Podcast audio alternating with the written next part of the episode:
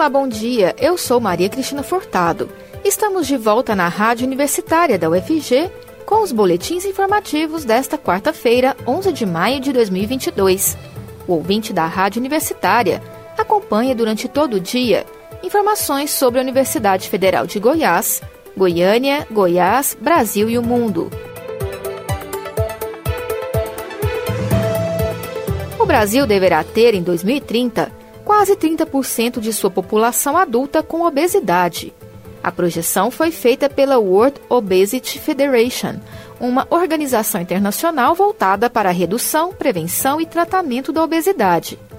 Atualmente, dados da Vigitel, Vigilância de Fatores de Risco e Proteção para Doenças Crônicas por Inquérito Telefônico, de 2021, uma pesquisa feita pelo Ministério da Saúde, indicam que 22% da população brasileira adulta apresenta obesidade.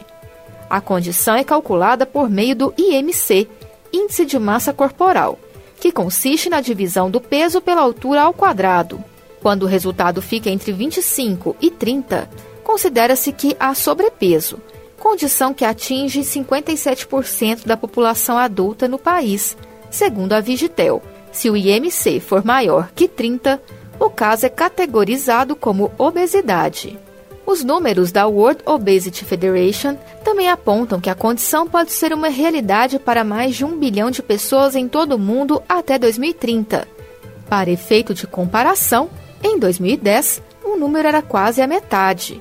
A professora da Faculdade de Nutrição da UFG, Flávia Campos Corgozinho, que é coordenadora do Grupo de Estudos da Obesidade, GEL Goiânia, fala sobre os fatores que podem estar resultando nesse aumento expressivo.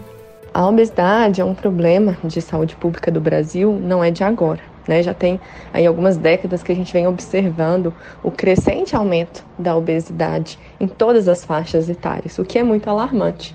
Só que a obesidade não tem um único fator, ela é multifatorial.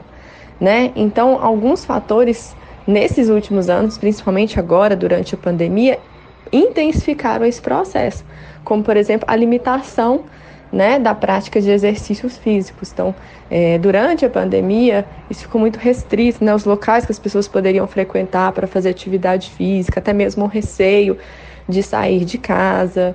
Além disso, os alimentos eles sofreram um aumento expressivo, e aí eu falo também dos alimentos é, in natura, alimentos que são mais saudáveis. E fora isso, a gente sabe que o hábito de alimentar ele não é apenas para se nutrir, existe toda uma questão emocional ligada aí ao alimento.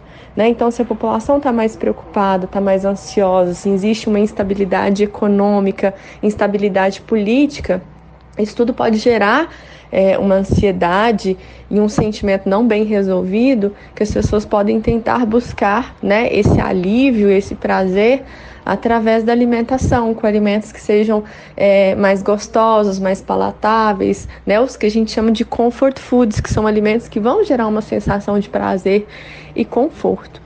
Né? Então, tem aí aspectos que vão desde a prática de exercício físico até a aquisição dos alimentos e fatores emocionais, né, que também estão relacionados na genes da obesidade.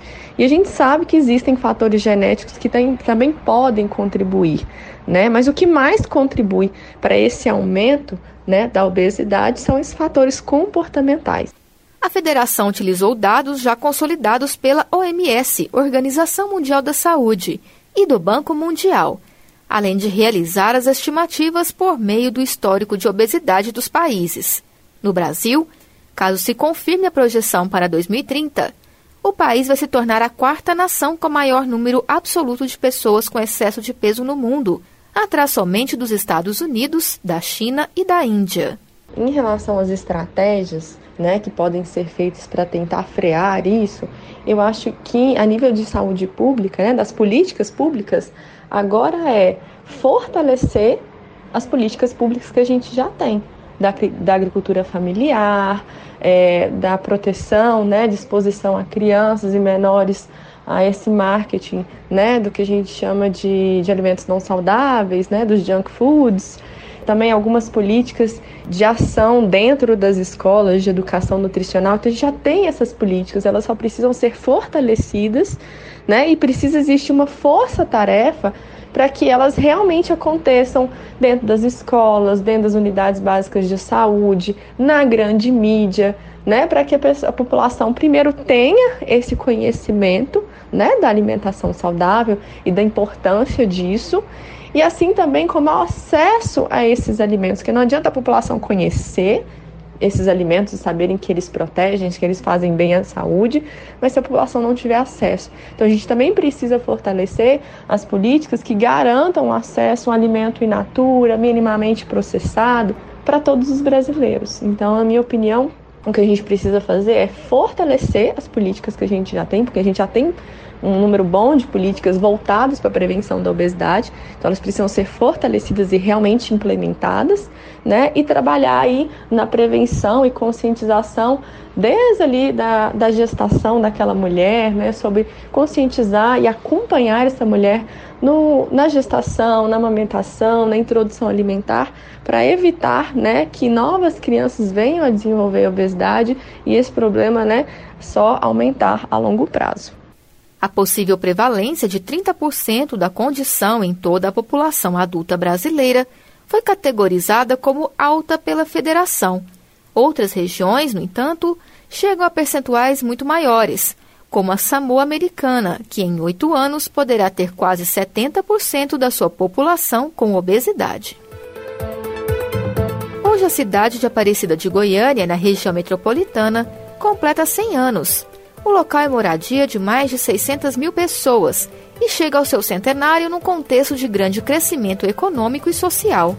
O município conseguiu deixar para trás o estigma de cidade dormitório e hoje tem uma economia pujante. Possui mais de 68,8 mil CNPJs ativos. Conta com sete polos industriais, sendo quatro públicos e três privados, que abrigam milhares de indústrias transportadoras e operadores logísticos, e fechou 2021 empregando mais de 105 mil trabalhadores formais.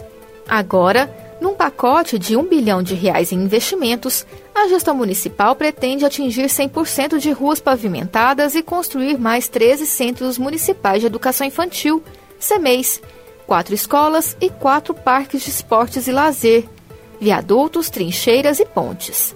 Nas últimas décadas, Aparecida foi se transformando numa cidade industrial e num polo logístico. O resultado foi que o produto interno bruto, PIB, do município saltou de 3,8 bilhões de reais em 2009 para 14,4 bilhões em 2019, um crescimento geométrico de 279%. O município se tornou o terceiro maior PIB industrial de Goiás e o segundo no setor de serviços, abrigando dois grandes shoppings de varejo, o Buriti Shopping e o Aparecida Shopping. Este avanço econômico gerou mais oportunidades no mercado de trabalho. Somente entre os anos de 2016 e 2021, o saldo positivo na geração de empregos foi de 11.892 vagas, segundo o Cadastro Geral de Empregados e Empregadores, o CAGED. A história de Aparecida começou no dia 11 de maio de 1922, quando famílias de precursores da cidade rezaram uma missa campal, onde foi construída a capela da padroeira do Arraial, atualmente Santuário Nossa Senhora Aparecida. Em 1958, foi criado o distrito de Goialândia, reconhecendo esta pequena comunidade com esse nome. E em 1963, a Assembleia Legislativa de Goiás sancionou a Lei nº 4927, criando o município de Aparecida de Goiânia. As comemorações do centenário de Aparecida começaram no dia 4 de maio. O tradicional desfile cívico foi realizado na manhã de hoje, na Avenida Independência. E o programa UFG com você de hoje, logo mais a uma hora da tarde, irá falar sobre o projeto de extensão Retalhos de Memórias, os sindicatos dos trabalhadores rurais em Goiás durante a ditadura civil-militar no Brasil de 1964 a 1985. No programa, a coordenadora, professora Maria Lenk, fala sobre a importância da memória sindical e do acervo documental para a história recente do Brasil. Então não perca o UFG com você de hoje. E o ouvinte pode conferir também a reprise no sábado, às sete e meia da manhã, e no domingo, às dez e meia da manhã. O programa também está disponível em nosso site radio.fg.br e em formato de podcast nas principais plataformas digitais de áudio. O boletim informativo da Rádio Universitária volta logo mais às 3 horas. Fique ligado na programação pelos 870 AM, pelo site radio.fg.br e pelo aplicativo MinUFG. A Rádio Universitária também está nas redes sociais. Siga a rádio no Instagram e no Facebook. E não deixe de conferir os informativos em formato de podcast pelas redes sociais e nas principais plataformas digitais de áudio. Se cuide, a pandemia ainda não acabou e diga sim para a vacina. Maria Cristina Furtado para a Rádio Universitária.